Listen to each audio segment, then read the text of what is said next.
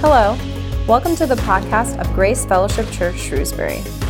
We meet every Sunday at 9 and 11 a.m. in southern York County, Pennsylvania. You can join our morning live stream on Facebook or YouTube. Just search for GFC Shrewsbury. You can find more information about us at gfcshrewsbury.org. We are so excited to bring you this message today, and it is our hope that you will come to know and believe Jesus Christ more fully through it. Morning, Grace. Welcome to all that are here and all that are joining us online. I am just so thankful for what God has done already in this time together. And there's more that He wants to do. So, uh, wow. Um, so appreciate Leah's prayer, and um, and I was really wondering, how do we move from this place of surrendering ourselves to Him and saying, "God, consume me." So, what I'm going to challenge us to do together is not move from this place. Is to allow that to be our continued prayer through the rest of this time together. Because I believe that as we, we've prayed a prayer. I don't know if you've realized that, but in song we have just prayed a corporate prayer that invites God to have all of us. And um, again, I'm so thankful that uh, that's a prayer that hasn't just been prayed in here, but for all that are, that are joining us online, for many believers around the world, this has been a prayer this morning is God, take me, use me.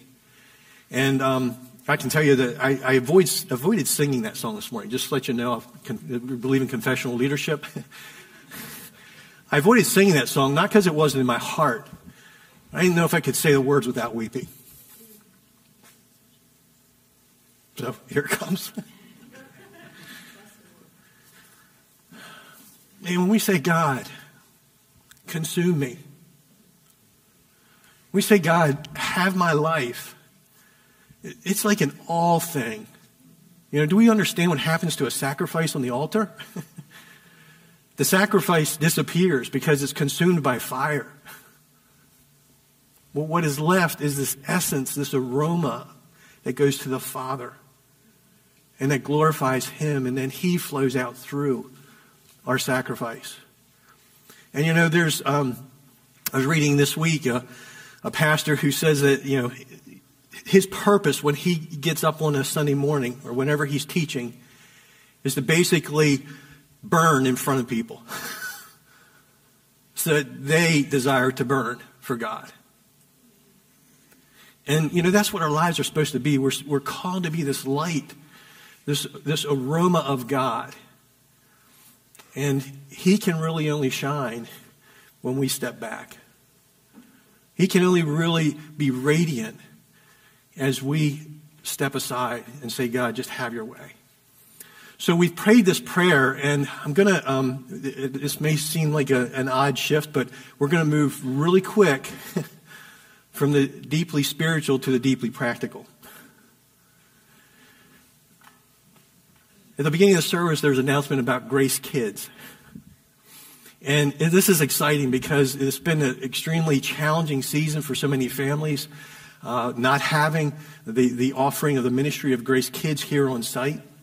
And I want to uh, thank you uh, for those that have brought your children here. I know this has been very difficult, and for those that didn't feel that you could bring your children here, it's understandable. Because uh, this is a, an essential ministry. It's so important what Grace Kids offer, offers. And uh, we're excited to say that we actually put a date on it now, uh, two weeks from today um, November 1st, will be the first Grace Kids back on site and will be in the 9 o'clock service. Can we celebrate the return of Grace Kids?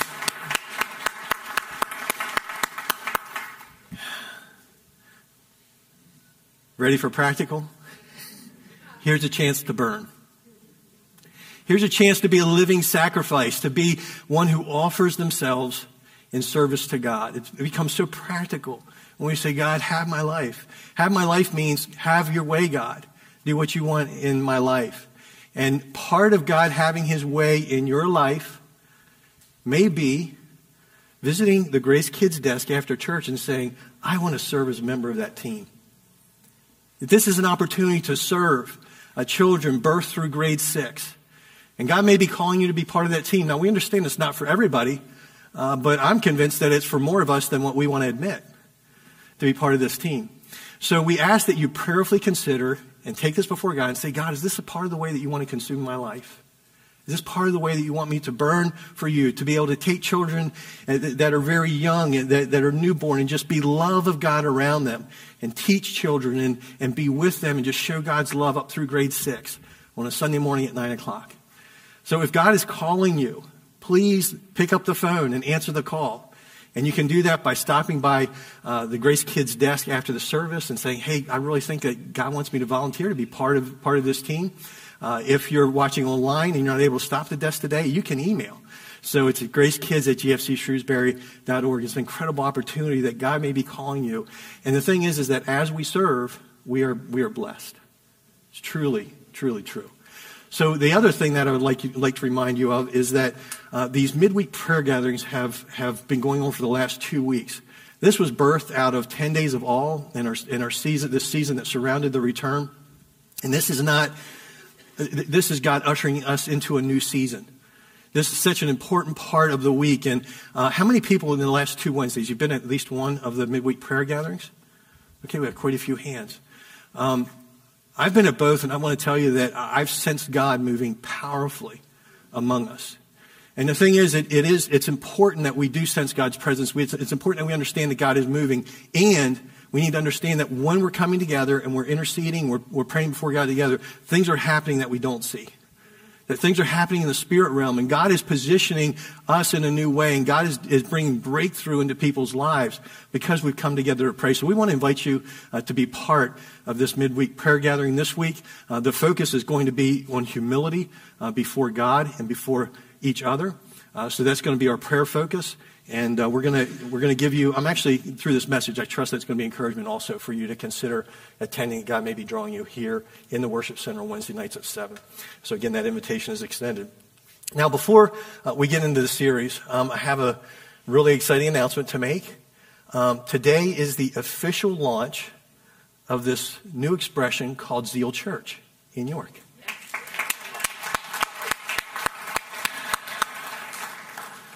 So the idea of Zeal Church was birthed in God's hearts long before we ever we were ever born. And God has brought so much together, and we can see God's hand working through this. Uh, pastor Alex Gilbert, who was our uh, pastor to students here for quite a number of years, and God had put it on his heart to be a church planter, and God had put it on the heart of Grace Fellowship to be a church that plants. So today is the official launch of uh, Zeal Church in York City. And uh, we want to just take some moments and, and just pray prayers, a blessing over what God is doing now and will do through Zeal Church. So would you join me in prayer, please? Heavenly Father, we give you thanks, God, that you are a great God. God, you are good beyond our comprehension. And God, we're so thankful, Lord, that, that what is happening today has been in your heart. God, it's been uh, your hand that has been moving to bring this to reality. So, God, we thank you for Alex and his family and for the team that you have called uh, to serve and to plant Zeal Church in York City. God, we pray right now, Lord, that, that your, your presence would go before them, Lord, as they are preparing for worship. God, we pray that that place would be saturated with your presence and then there would be a drawing, Lord, that people would feel called to come to this place, uh, that there would be this hunger, Lord, and that in that hunger that people would find you. God, that those that don't know you will come to salvation, that those that do know you will be strengthened in their faith. And Lord, we pray that you would do mighty things for your, your namesake in and through Zeal Church. God, we thank you for the opportunity that we have here at Grace Fellowship to be partners with and to support the ministry of Zeal. And God, we commit them into your hands, into your care, and pray, God, let your kingdom come and let your will be done at Zeal Church, even as it is in heaven. And God, even as we pray these things over Zeal Church, we pray for your continued work here this morning. God, that you would help us, Lord, to discover your kingdom in our lives in the way that you desire. God, have your way with us, God. Do what you desire uh, for your name's sake. And we pray this all in the precious name of Jesus. And everyone said, Amen. Amen. Corporate prayer. We just experienced corporate prayer again. I want to pinpoint this because when we, when we were singing, This was corporate prayer. We were offering ourselves together as, as one to God. And the corporate prayer, we've been in this series, and this is now the third week. The definition that we've been using, this isn't a biblical de- definition. John Piper pulled, pulled this definition together, and we feel it's so beautiful, and it ties into what we feel that God is specifically speaking to us as a, a, an expression to be focusing on and building and growing in. And it's, it's this corporate prayer. So the definition is this that corporate prayer is praying or prayers offered to God in the hearing of other believers who agree with and affirm the prayers. Prayers made in the hearing of other believers who then agree with those prayers and affirm them in some way. So that's the definition that, that, uh, that again, that the working definition that we're using through this series. And what has happened is when we sang songs of, of worship and of surrender to God, we were participating in corporate prayer. Because we were praying a prayer in a way that we were coming into agreement with what was being said. When I just prayed and I prayed over Zeal Church in this time that we would have together, and you said amen, that amen means so be it. I'm in agreement. My heart is in agreement with what has been prayed. So these are, are examples of corporate prayer that we have been participating in. We may not even realize it.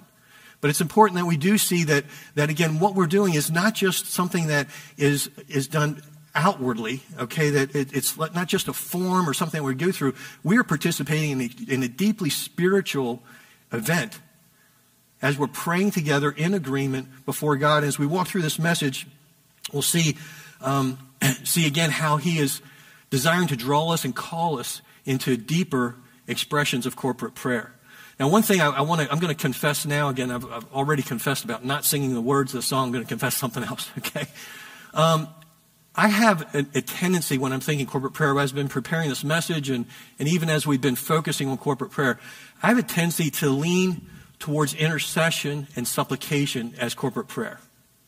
Okay? And that's an extremely important part. Okay? The intercession and supplication means that we're bringing needs before God together in agreement and we're saying, God, would you please minister? Will you please meet these needs? And there's incredible power in that. We're going to look at scripture and we're going to talk about that. That inter, the intercession and the supplication is such an important part of corporate prayer.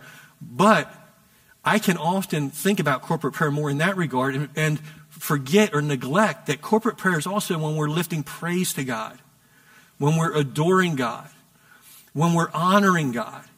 And this is such an important part of corporate prayer because, you know, corporate prayer can often mirror our private prayer. Another confession. How much of our private prayer is focused on asking, asking, asking? I'm not saying that to throw stones. I'm saying that as I look in the mirror.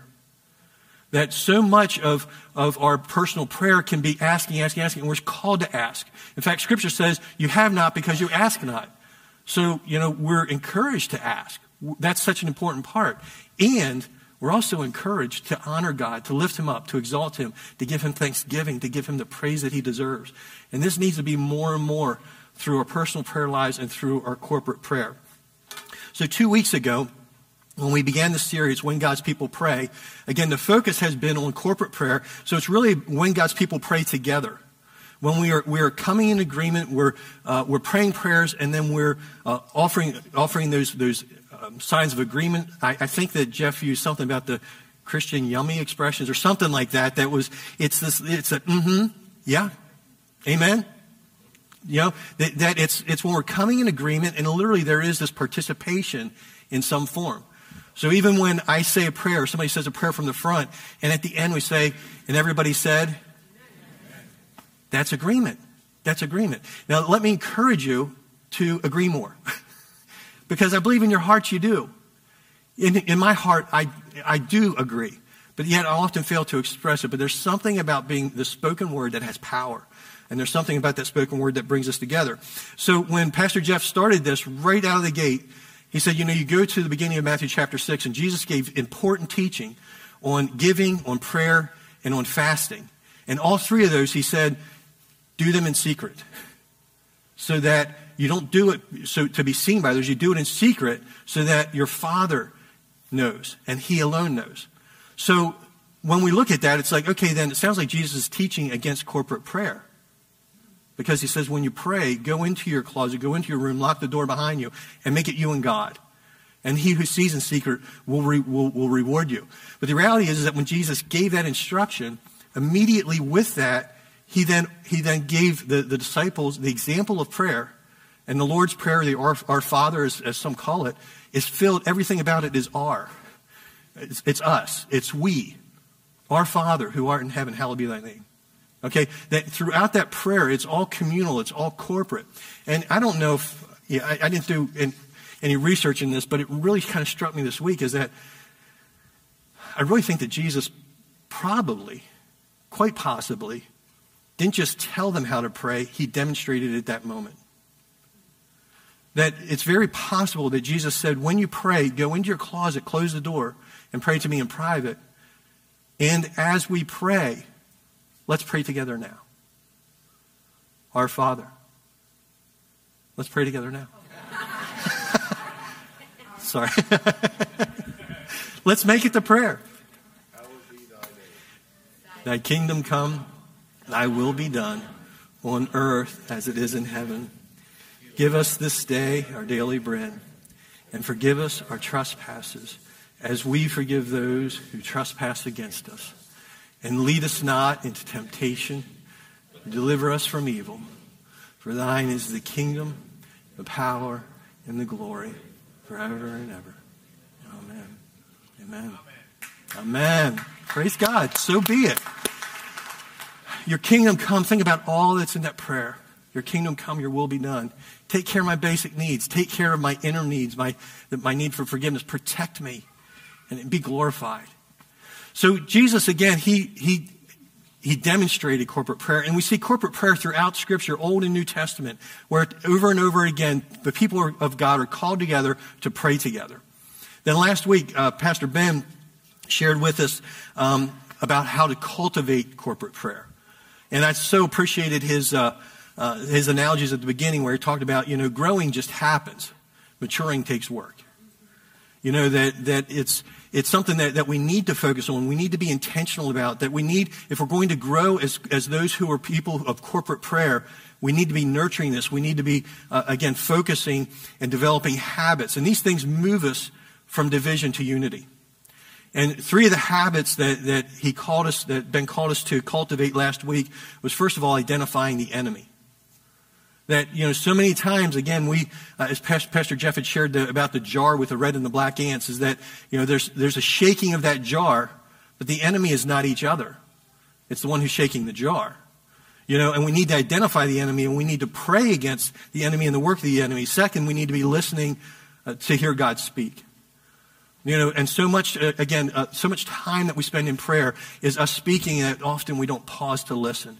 But as we come together corporate, corporately in prayer, we need to be listening together to hear God speak. God speaks through His Word. He speaks through promptings. The promptings are always in alignment with His Word or it's not Him. Okay, so we need to be listening to God speak. And thirdly, we need to call, be calling uh, for the power of God to be manifested. Uh, you know, it's interesting is uh, Pastor Ben shared last week that it was in Acts chapter 4 that the power of God was, was, was so strong that the place where they were was shaken. You know, and, and it came because they said, consume us. It came because they said, we want to burn for you. Like, there, people are coming against us. Help us to be bold, more bold. It's not about us. It's about you, Jesus. And that place was shaken. We saw power. Uh, the previous week when Pastor Jeff was talking from Acts chapter 12, we saw that, that uh, Peter was divinely, miraculously, the power of God moved in such a way that he was released from prison. And it, did, it, was, it, it didn't even seem like it was possible. So, a conclusion I drew from that, from that story is that for Peter, it was easier to leave prison than to get into a prayer meeting. Okay. Might, might want to read the story just so, you, so that makes sense. It was easier to leave prison. He was out and he didn't even realize he was out. But he's standing at the door knocking and he can't get into the prayer meeting. But it's because God moved in such a powerful way that the people said, well, it can't be. It, it can't be Peter. It was, it was Peter because in corporate prayer, the power of God is released. So, let me ask you, let me ask us, do we believe that the power of God can be released in that way here? So be it. So be it. Let it be in our lives this day. As we come together in corporate prayer and we say, God, have your way, do what you desire. So, what I'm going to be speaking on today is pillars for corporate prayer. Um, word pillars really, uh, for me, it, it, came into being through uh, meetings that I've been part of for many, many years. It's called Partners for Transformation. And Partners for Transformation are pastors uh, from this area, Southern York County, that um, are, are, of different denominations, um, different backgrounds, but share the same salvation, the same Lord. And we come together, and, and we've been meeting weekly for many, many years. But God stirred some things in our hearts a number of years ago, and, and out of those stirrings and seeking God, um, we were led to establish the pillars uh, that, that we felt that God had pointed us to as Partners for Transformation. It was just over six years ago, the end of September 2014, that, uh, that we met at Summit Grove Camp, Campground. It was on a Saturday. and It was called United in Prayer. It was at that meeting that we had, uh, we had a, a, paper that we handed out, and, and, it communicated the pillars that we felt God had laid on our hearts. And those are, are, the core values that we stand by. What we call the pillars as Partners for Transformation is also what we uh, have established as our family values here at Grace Fellowship Church Shrewsbury. And if you go on the website and you go under um, the About tab and then go to who we are, these core values are listed and they are so foundational. So these are going to be the focus of the message uh, as we walk through this today, but they're pillars for corporate prayer and they're pillars for life. I'm telling you, as you embrace these, you're going to see how God, uh, God works through um, these foundations, these values, um, in, in, ways that are, that are just astounding. For me, it's been a significant ordering in my faith walk. It really has helped me uh, to both see and recognize God and to walk in His way. So we're going to build uh, from the foundation up. And the first pillar, the first core value, the first family value uh, that we're going to be looking at is humility. Humility is the foundation for all things. And the reality is, is again, when we sang that, that song of surrender to God, we were saying, it's not about me. God, it's about you. It's about others. And that's the foundation. That's the, that's the humility that has to be at the very start at the, at the, again, the, the foundation, foundation that is laid for everything else, and everything else not only builds on it, but, but then humility threads through it all.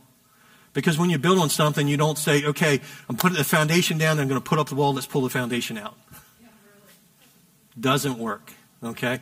Um, so again, we're laying the foundation. That foundation is, is, it's essential. That's why it's called a foundation. It's what we build on. The second that we move to is presence. Now, presence is, again, in regards to this corporate prayer, we're talking about coming together in the presence of God. Okay, it's coming together in the presence of God. And what it, it what it entails is us, again, recognizing the presence of God. The presence of God is, is everywhere all the time. But we come together in, in the presence of God, we're, we're coming together and we're acknowledging His presence. And we're saying, okay, God, we want you to lead. We want to submit to you. We want to discern together. Okay? So that's what the presence is. Again, humility is the foundation. Humility allows us and invites us into the presence of God. Because when I say it's not about me, then who is it about? It's about Him. Okay, so that humility leads naturally into the presence of God. Then what these next two, I believe, are, are byproducts of the first two. Okay, that with humility as the foundation, we move into the presence of God, and then unity results. Now, the thing is, is that you can try to have unity without humility, and it will not happen. Try it. Oh, we have. We do it all the time. Okay, we say, hey, let's get along, but then we're still standing on our own strength and our own ideas, and, and it causes this collision. This is, again, how uh, Ben fo- focused last week, our need to move from division to unity. But unity comes out of being in the presence of God together because then we're, we're focusing on the same thing. We're not focusing on us, we're focusing on Him. We're, we're all focusing on Him. It brings unity, it brings togetherness, and then it produces authority. And this is what we're talking about walking in the power and the authority of God Almighty. Think about that. Walking in the power and the authority of God Almighty. Now, there, any way that you present things, there are always um, flaws. It's n- never perfect. So I wanted to establish this way so that you saw built bottom, bottom up, that we're building on humility, presence, unity, and authority. But this could give the wrong impression that authority is the pinnacle of all things. Now, it is in that the reign of God is ultimately what we're desiring and ultimately what will happen.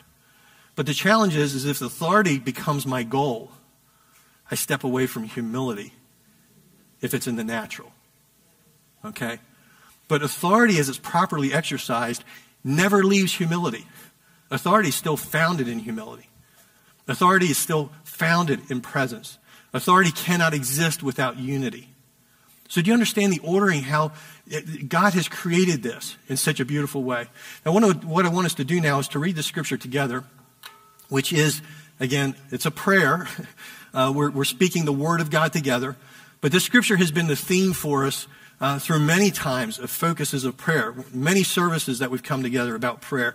Uh, through the return, we have looked at this scripture and we've gone through it. So I'm going to ask if, if we could read the scripture together, 2 Chronicles 7.14. If my people who are called by my name will humble themselves and pray and seek my face and turn from their wicked ways, then I will hear from heaven, I will forgive their sin, and I will heal their land. Do you believe it's true? It's a principle of God. Now, you may be wondering, why did Mark space those words that way? Because there they are. I didn't write it. This is what God says. Humility, the foundation. If my people who are called by my name will humble themselves if my people, that's people that do not belong to ourselves, my people who are called by my name will humble themselves, the foundation is laid. Moves into presence and pray and seek my face. That's presence. Calling out to God, saying, God, we need you. We exalt you. You are greater than us. It's a presence, and it produces unity. Now, why do we? Why did? It, why does the unity, um, the word that's over, and turn from their wicked ways? Because our wicked ways happen when we follow our own ways that are of ourselves and not of God. Unity cannot happen. Unity cannot happen when I'm allowing sin to cause division in my own life that then causes division in the body that we must turn from our wicked ways if we're going to have unity. We can't function in unity when we're carrying sin in our lives, when we're, when we're not turning from our own way to God's way. And then what happens is the authority of God is revealed. God hears from heaven. He forgives sin. Talk about authority. There is none other that can forgive sin but God alone. We can forgive one another, but I can't forgive your sin. Only God can and healing of the land. The authority of God manifested, his kingdom here, even as it is in heaven. So these are the pillars, these are the, the principles, these are the values that we're going to walk through today. The primary that we're going to be focusing on will be humility. So, before I move to the next slide, another confession. Am I up to three now? I'm not sure. Okay. Many more to come. So, um, one of the things that I really um, desired for today, first of all, I wanted to be prepared as a messenger of God. Whenever a teacher brings a message, a message isn't that hard to formulate. And don't get me wrong, I mean, it, a good message takes work. But it's a lot more work for the messenger to be prepared. So, my heart in preparing for today was first and foremost for me to be prepared. Secondly, was to allow God to prepare the message. So, I've come up with notes, I've come up with slides. As I've sought God and I've prayed, I said, God, lead me. But I also realized that for this to be effective, I, I need to live it like right now. I, I need to be humble before God and you which means that at any point we may go a different direction than what's here because here isn't my goal. He is my goal. And so when we came to unity, and the focusing turn from their wicked ways. I don't know. God put a pause in me. I want to put a pause here for us. So many times we don't want to come into the light. And again, I so, so appreciate how Ben has how been led in these in these ways in these past two weeks, the light to darkness and the disunity to unity. So many times we don't want to come into light because we know our wicked ways. And we tried to turn from them and we failed. God is desiring for us to live in community in a way with Him and one another that we come alongside of one another in our wicked ways. Where we come alongside one another and we can confess to one another, here's my fault. And it's sticking to me like glue. I need to come into the presence of God with you so that together we can find the victory that I need. And, you know, there's something, again, two weeks ago, I believe it was part of Pastor Jeff's message, is that, that we need to confess our sins, our faults one to another, and pray for one another so that we're healed. And I'm not going to ask that you turn right now to a neighbor unless you feel led to confess a fault, but I'm going to ask that we would pause before God and ask Him to help us once again with the things that we struggle with. Can we humble ourselves now together?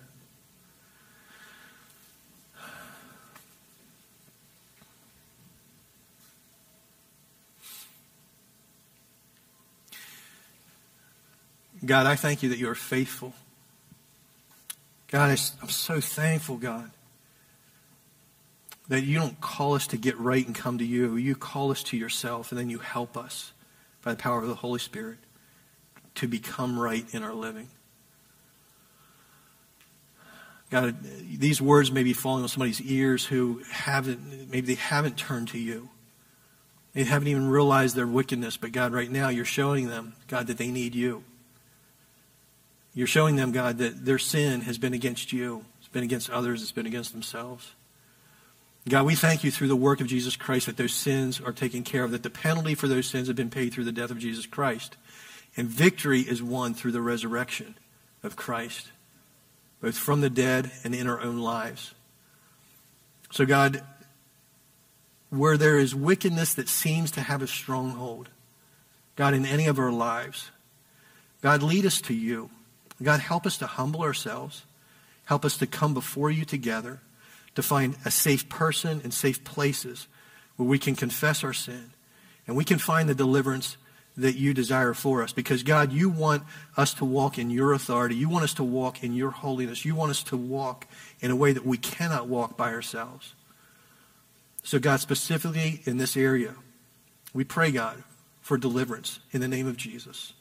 Have your way break strongholds in the name of Jesus, set free for your honor, for your glory, and we'll give you praise. Everybody said, Amen. Amen. Amen. Trust God to do what only God can do. So when we start with this foundation of humility, this is coming into alignment with God's character. Because God is a humble God. I, I, I know I've shared this from this stage before, and, and it's something that that when it struck me, it struck me so hard. And it keep, God keeps reminding me that He is a humble God. And that seems so contrary to what we may naturally think because humility seems like weakness. Humility seems like passive. But humility is deferring to others. So God, by His very character, by His very nature, you look at the Trinity, and the Trinity is Father, Son, and Holy Spirit. Father, Son, and Holy Spirit exist in this unity, in this oneness, but they're all deferring to the other. They're all desiring that the other to be, for the other to be glorified. It's, they're all desiring, again, for the, the focus is on other. So the, the idea, again, that humility uh, is alignment with God's character is such a foundational thing that we need to embrace and that we need to understand. So this humility, again, is setting self aside. What would we, if I would say, what is the opposite of humility? What would we say? Probably pride. Okay, so, so humility is setting aside, pride is lifting self up. Okay, which one do we do more easily? Pride, sure. Started right in the beginning. Look in Genesis. Pride. Okay? It's the, the root of all sin, the fall of man, is it's rooted in pride. Okay? But God is a humble God. Pride is out of character for God. Okay, so humility is, is coming into alignment with the character of God. This definition that, I've, that I came across that's so beautiful. Um, it comes from the, the, Greek word that both Jesus and the apostles used for humility is uh, tapeinos. And I have no idea if that's said right, but it's Greek. So, um, but it conveys the idea of having a right view of ourselves before God and others. I want you to think about that. Humility means having a right view of ourselves before God and others. So it's seeing things as they truly are, not in the way that we've distorted them to be. So humility, again, it's scary if we think about it apart from God, but we can't think about humility apart from God because it's seeing, seeing ourselves in, in, in, the, in the way that, it, that we truly are before God and before one another. So in Matthew chapter 11, drawn to this verse an awful lot, but it's at the end of the chapter, and Jesus has this invitation. He says, Come to me, all who are weary and heavy laden, and I will give you rest. Take my yoke upon you and learn from me, for I am gentle and humble in heart. Jesus, the Son of God, invites us to him. Why? He wants us to learn from him. Take his yoke upon us. That's his teaching. That's what, that, that's what the rabbi uh, taught, foundation of his teaching. Take my yoke upon me. Why? Because I'm gentle and I'm humble in heart. And what does he promise then? Take this yoke upon you, and you will find rest for your souls. For my yoke is easy and my burden is light. So God himself is humble by, by nature and by his character, and he's calling us to the same. So Philippians chapter 2, one probably one of the most famous verses about the humility of God in Jesus Christ, where the, the writer, uh, Paul writing to the church in Philippi says this, is that the way that you act and, and the, the perspective, the, the attitude that you have toward one another should model Christ.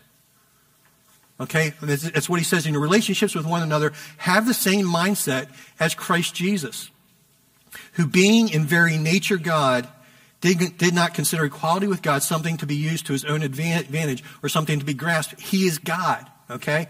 But rather, he made himself nothing. Okay? This, this tells you our level. Okay? He made himself nothing by taking the very nature of a servant, being made in human likeness. So going from God, the creator of all things, who by his word worlds came into being, he brings himself down and makes himself nothing, not just one of us, but a servant of all. That's humility. It's God. And it's not just God 2,000 years ago. It's, that's God. That's his nature. It's his character. And being found in appearance as a man, he humbled himself, humbled himself by becoming obedient to death, even death on the cross. So when I sing, God, take my life, a living sacrifice, that's, that's saying, I want to be like Jesus. I want that character, I want that nature of God to be in me. I want to be humble. God, I need this foundation in my life. God, help me to be that.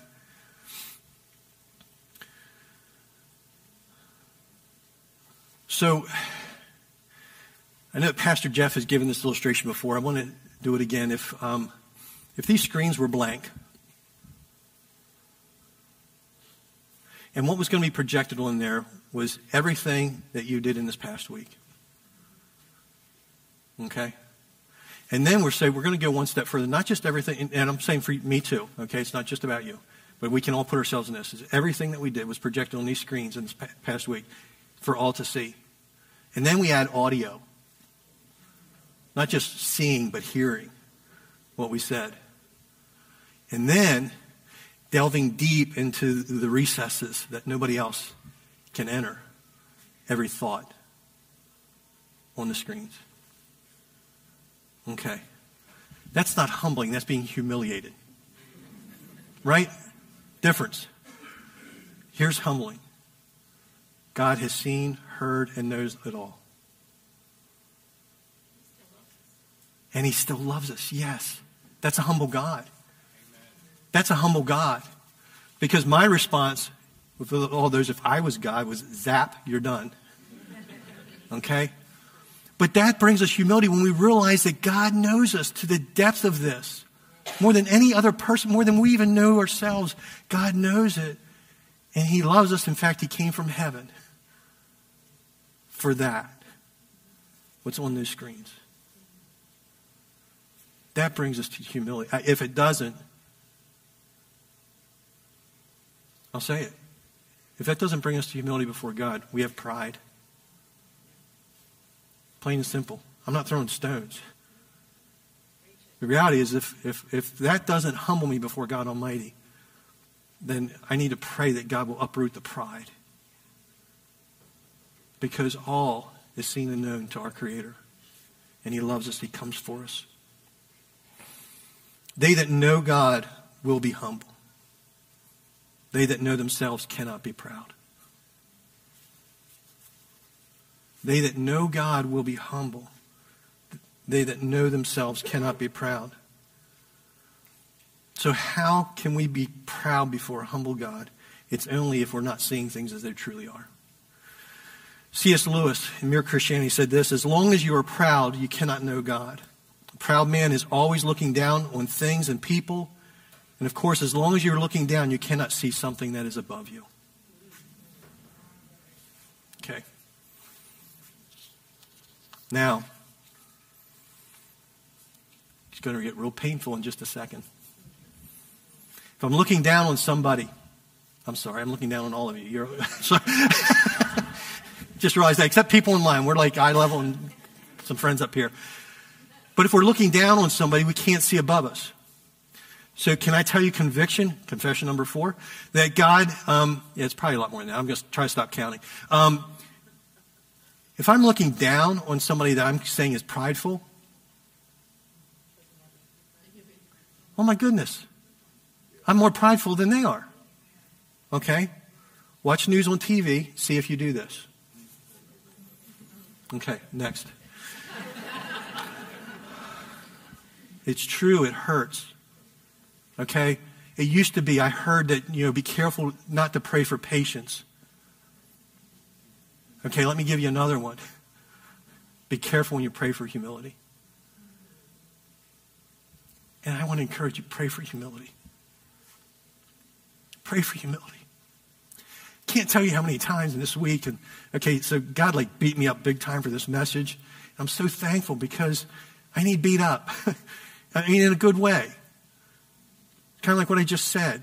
You know, when I'm reading this, it's like when I'm looking down on somebody, then I'm not seeing God, you know, because I'm looking down instead of looking up. And, and it is so hard in our culture because we see so much pride. If you're talking politics, that's on both sides of the, uh, of the aisle and everywhere in between. But you know what? If I'm looking down on that pride, I'm, I think I'm more guilty than they are because I'm, I'm, I'm choosing to not see them through God's eyes. It breaks God's heart and it's starting to break mine. We can't afford to look down on people because it's against the character of God. We must be humble.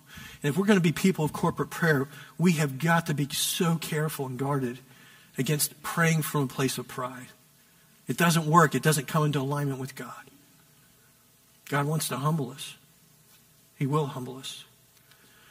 So in James chapter 4, there was division, there was fighting, there was terrible stuff. We're talking inside the church. That people were quarreling, they were, uh, they were world, worldly. There was so many things that were going on in these first few verses of, of James chapter 4. And then J- James says this, but he gives us more grace. That is why scripture says that God opposes the proud but shows favor or gives grace to the humble. So he leads us into action. Because God opposes the proud and he shows favor or gives grace to the humble, here's what we need to do. Submit yourselves then to God. Resist the devil, he will flee from you. Come near to God, and he will come near to you. Wash your hands, you sinners. Purify your hearts, you double minded. Grieve, mourn, wail. Change your laughter to mourning and your joy to gloom. Humble yourselves before the Lord, and he will lift you up. You realize that when I try to lift myself up, I'm setting myself up for humiliation? I'm setting myself up to feel insecure. When I humble myself before God, I'm allowing His hand to lift me up. When God's hand lifts you up, there's nothing that can bring you down. So when this, this when, when he says that God opposes the proud, it doesn't mean that God is like, okay, pride's over here, can't really work with that. No. God comes against the proud because that pride keeps you from God. And God's saying, I want to bring your pride low. I want to help you to see the, the things as they truly are. So God opposes the proud, but he gives grace. He shows favor to the humble. What camp sounds like the better one to live in? It's the humble camp, right? Which camp sounds like the easier one to live in? It's the pride camp. So we need God to help us live in the, in the humble camp. And that humble camp is so strongly connected to the love camp that they are so strong. The link between humility and love, it's just, it's, it's just wild. So I underlined, you know, 1 Corinthians 13, the description of love in verses 4 through 7. I put underline under it, it is not proud, but you listen to this and it's all humility. Think about every part of this. It's humility. Love is patient, humility. Love is kind, that's being humble. It does not envy, it does not boast, it is not proud, it does not dishonor others, it is not self seeking, it is not easily angered, it keeps no record of wrongs. Love does not delight in evil, but rejoices with the truth. It's humility. Always protects, trusts, hopes, and perseveres. Love never fails. Humility and love are linked together inseparably because both are centered on other. Both are eyes off of self and focused on others. So that moves us to presence. Humility is alignment with God's character, with his nature. Presence is aligning with God's ways. Presence based leadership is foundational to who grace is as a, as a body of believers. Is that we don't want to move unless God is leading unless we've heard from God and we're in agreement that this is what God is saying. So presence is alignment with God's ways.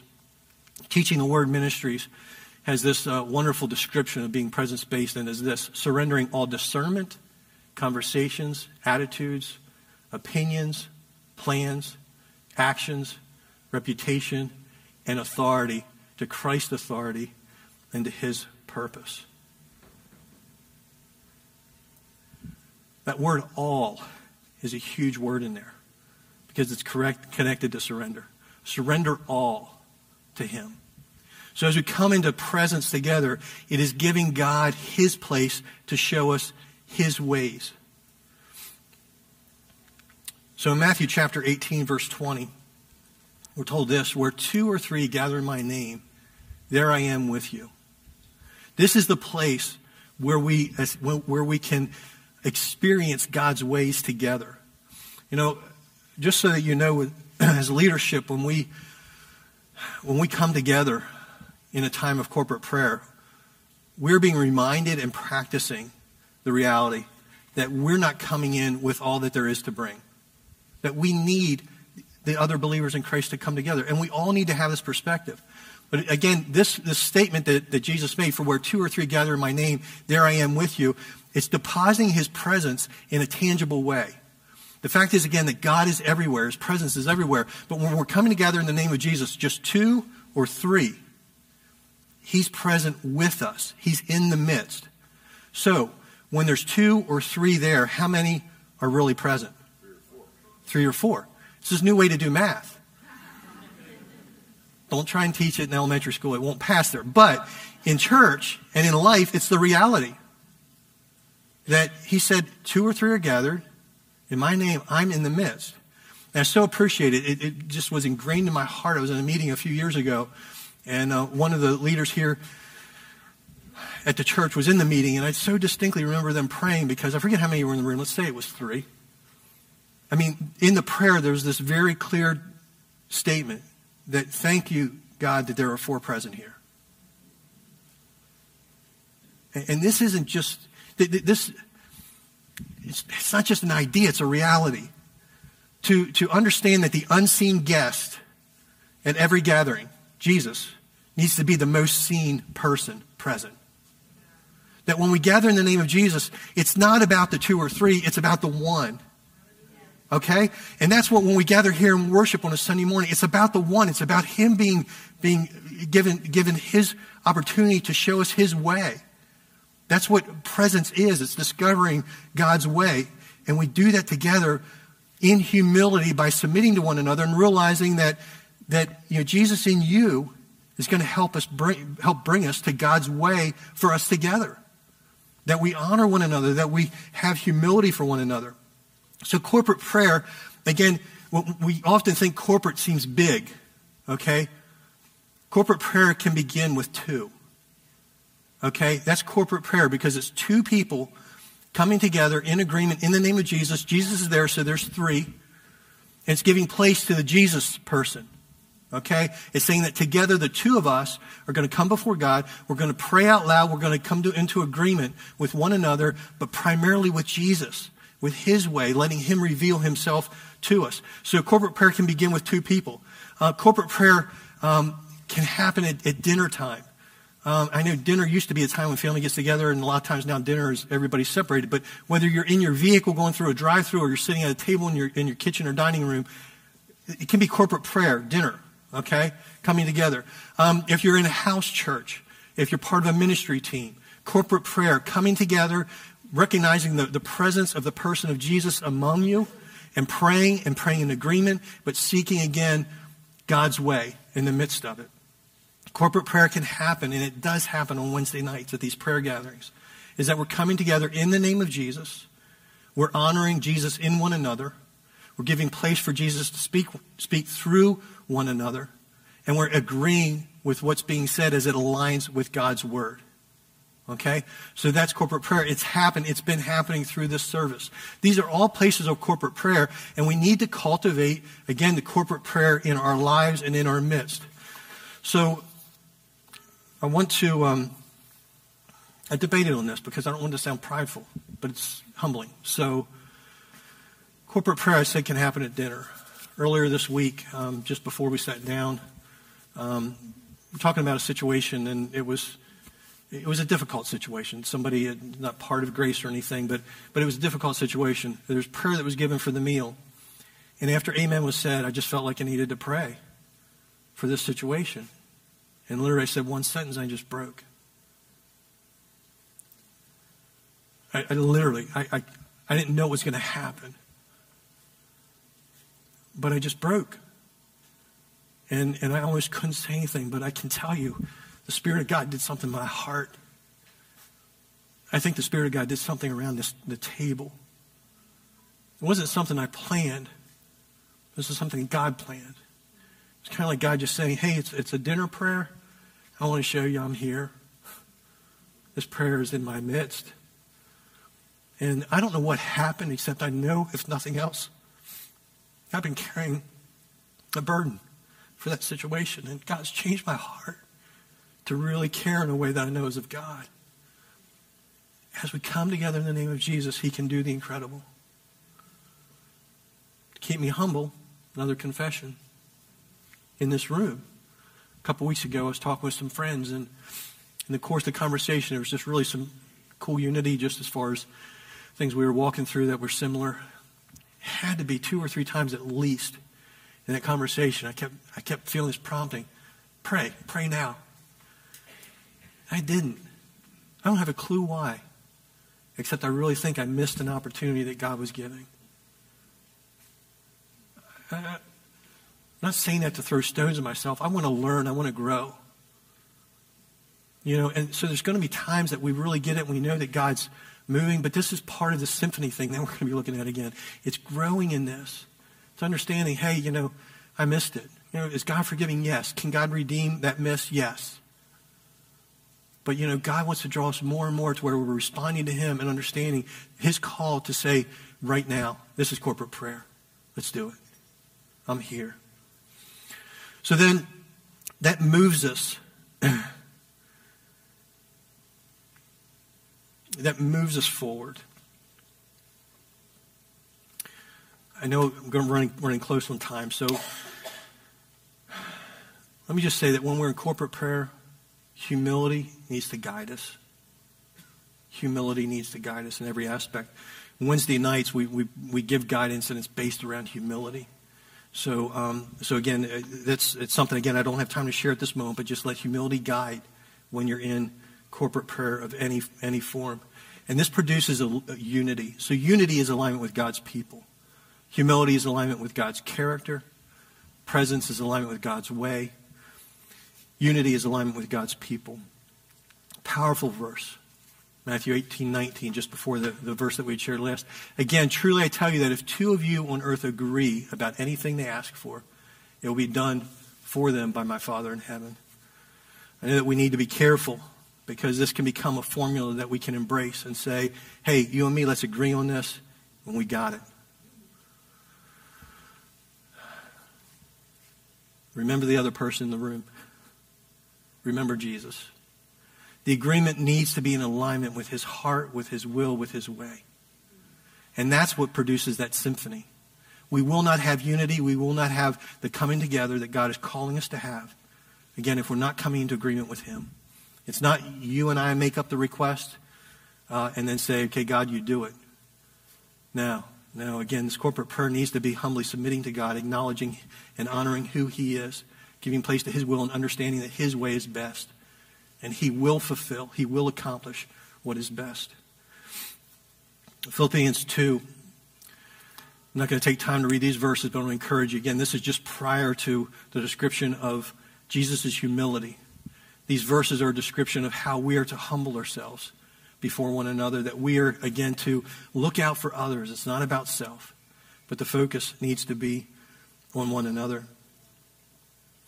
So, how can unity happen when different people come together in prayer?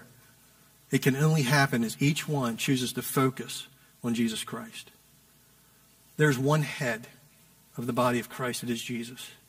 The only way that you and I can come into alignment is if we both have our eyes set on Him where we set aside ourselves. We say, It's not my will, it's His will be done. When we acknowledge His presence, and when we and then then we come into agreement because it's agreement with Him. It's unity and focus on Him. I want to touch quickly is that you know, in Matthew chapter 5, Jesus talks about, hey, when you're going to pray, if there's an issue between one another, deal with that first.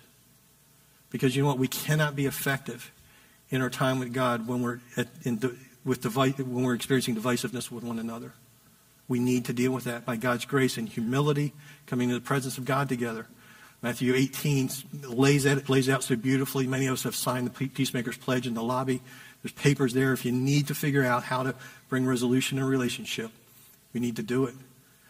Because when we go to prayer, God's going to shine light on it. He's going to say, hey, you need to take care of this. This is important. This is causing disunity as we, as we focused on last week, God doesn't want division, He wants alignment. And finally, authority comes when we are aligning with God's reign. The reality is that God rules over all. He rules over all. Now, there are things that, again, He has not, man has rule, man has some authority, but it's all under the authority of God. But what happens when we come together and we experience again in humility his presence and the unity, the authority of God is released to help bring heaven to earth. The authority of God is released to establish His reign and His rule in specific situations in our lives, in our community, in our country, and in this world. It's the authority of God and the authority of none other. And Jesus, Matthew 20, 28, 18, again, He came to them. This is the Great Commission. He said, All authority, all authority in heaven and on earth has been given to me, so go. We are given His authority and we're commissioned to carry His authority. Again, it's not beating people over, over the head with a stick. It's not, it's not an authority that's, that's unattractive. It's an authority that draws because it's founded in humility, presence, and unity. All authority is given to me, is what Jesus said, and I am in you. Go. Go in the character and the nature of Jesus Christ. And then in John 14, 13 and verses 13 and 14, and I will do whatever you ask in my name so that the Father may be glorified in the Son. You may ask me Ask me for anything in my name, and I will do it. So again, it's about falling into alignment with Jesus. It's falling in alignment with his reign and his rule. And this is where we're going to see the changes that God is desiring to bring in our own lives and in the lives that are around us. It's coming into alignment with His authority. I want to close with a story that um, I, I, would encourage you to, to maybe look it up. Um, YouTube, Place of All Truth. No. Um, some good things. Some people are watching on YouTube right now. Praise God. Um, and it's where the Word of God can be proclaimed. But I want to share with you a testimony. I'm going to give a very brief explanation. But um, Jim Cymbala, he's the pastor of Brooklyn Tabernacle Choir. If you uh, go under YouTube, uh, you just put in Jim Cymbala, Praise Gathering. Um, my, pe- my house shall be called House of Prayer. He should bring you to this message. Spoken October 14th uh, in 1994. And it is a powerful, powerful message. If you have the full version, it's about 50 minutes long. Uh, about 30 minutes into it, he begins to close. Typical pastor. Okay? But he tells the story of his daughter, Chrissy. And uh, Jim and Carol Cymbala, God's, it's an incredible story. He talks about how God has raised up Brooklyn Tabernacle Church. And, but Brooklyn Tab, uh, the key meeting for their week is Tuesday night prayer. And, they unashamedly say that's the most important meeting of the, of the church for the entire week. He said, when the battle's won there, the battle's won everywhere else. So that's what it's been in our hearts for a long time that we would have something like that, and God is starting that here on Wednesday nights. Jim Cymbala and his wife Carol went through some horrible times, and I can't describe all of it, but I'll give it to you this way. Chrissy was their firstborn, just teenager, model child. Something happened, and she just broke. She uh, left the house. They didn't know where she was living. This went on for a couple years. And in the midst of this, God was doing incredible things through Brooklyn Tabernacle. The choir, 200 some person choir was recording albums. They were going traveling all over the world. I mean, God was blessing the ministry like crazy. But they were broken. They were broken because their daughter was lost. And Jim was led for period of time where, where he was praying, he was alone with God, and God said, You just need to cut it off. You can't can't even see her or talk to her until she's right It's so hard for him. Went through Christmas. She wasn't there. It was a Tuesday night. They were in prayer, and just a few people knew about what was happening. But a lady felt strongly prompted of the Lord, brought a note up. So we need to pray for Chrissy. Corporate prayer, humility, presence, and unity. And authority was about to be released. Jim was hesitant because it's not about him, but he felt this was of God. So he had his associate pastor lead in a prayer. He said that it was almost like the, the place turned into a birthing room. He said there was just agony of prayer, intercession on behalf of Chrissy. He went home that night and Jim explained to Carol what had happened. Next morning, Carol comes and gets Jim and said, Jim, you got to come down to the kitchen. Chrissy's home. Chrissy's home. He went down and Chrissy was broken on the floor. She said, Who was praying last night? Something happened. She was broken. She was weeping. She's saying, Dad, I've sinned against God, I've sinned against you, and Mom, and I've sinned against myself. authority of God, the reign of God, been reestablished in Chrissy's life. She was transformed. She went on to lead music in a choir at a Christian college in Rhode Island, and she and her husband have now been pastors in Chicago for, think, close to 20 years. I don't know that that would have happened if there had not been corporate prayer. I said, God, we will humble ourselves before you. We will seek your presence. We will come in unity with your way, with what you desire, and your authority will be manifested in your way, in your time. Folks, that's what God wants to do over and over and over and over again. Calls the body of Christ to come together under him to seek his face to desire what He desires. He will accomplish what only He can do. I don't know what might be in your life right now that you're needing a breakthrough. But as a congregation, we're not going to sing a prayer that says, God, consume me. God, burn me up so that you can have it all. And I don't know, I just want you to follow God's prompting. If, if you feel called to go to somebody, and, and please understand um, if God's calling you to somebody, ask if it's okay you pray with them. We need to be careful as far as uh, just, know, for proximity, we, we want to be understanding where people are at. But but I just, just as we sing this, whatever, whatever God's leading you to do, I really think it's, it's going to be humility foundationally. Whatever God would have you to do, uh, respond to Him. Just say, God, in this corporate setting, in this corporate setting, we want your presence to be manifested. Do this in my life, and I ask that you do it now for your honor and for your glory. We hope you enjoyed this message. You can find more like it on our website under sermons. To keep up to date with our sermon series, hit the subscribe button in your podcast host and follow our social media pages. Just search for GFC Shrewsbury on the platform of your choice. If you're looking to connect with us further, then you can email us at connect at gfcshrewsbury.org. We will be back next week with another message. We hope to see you again soon.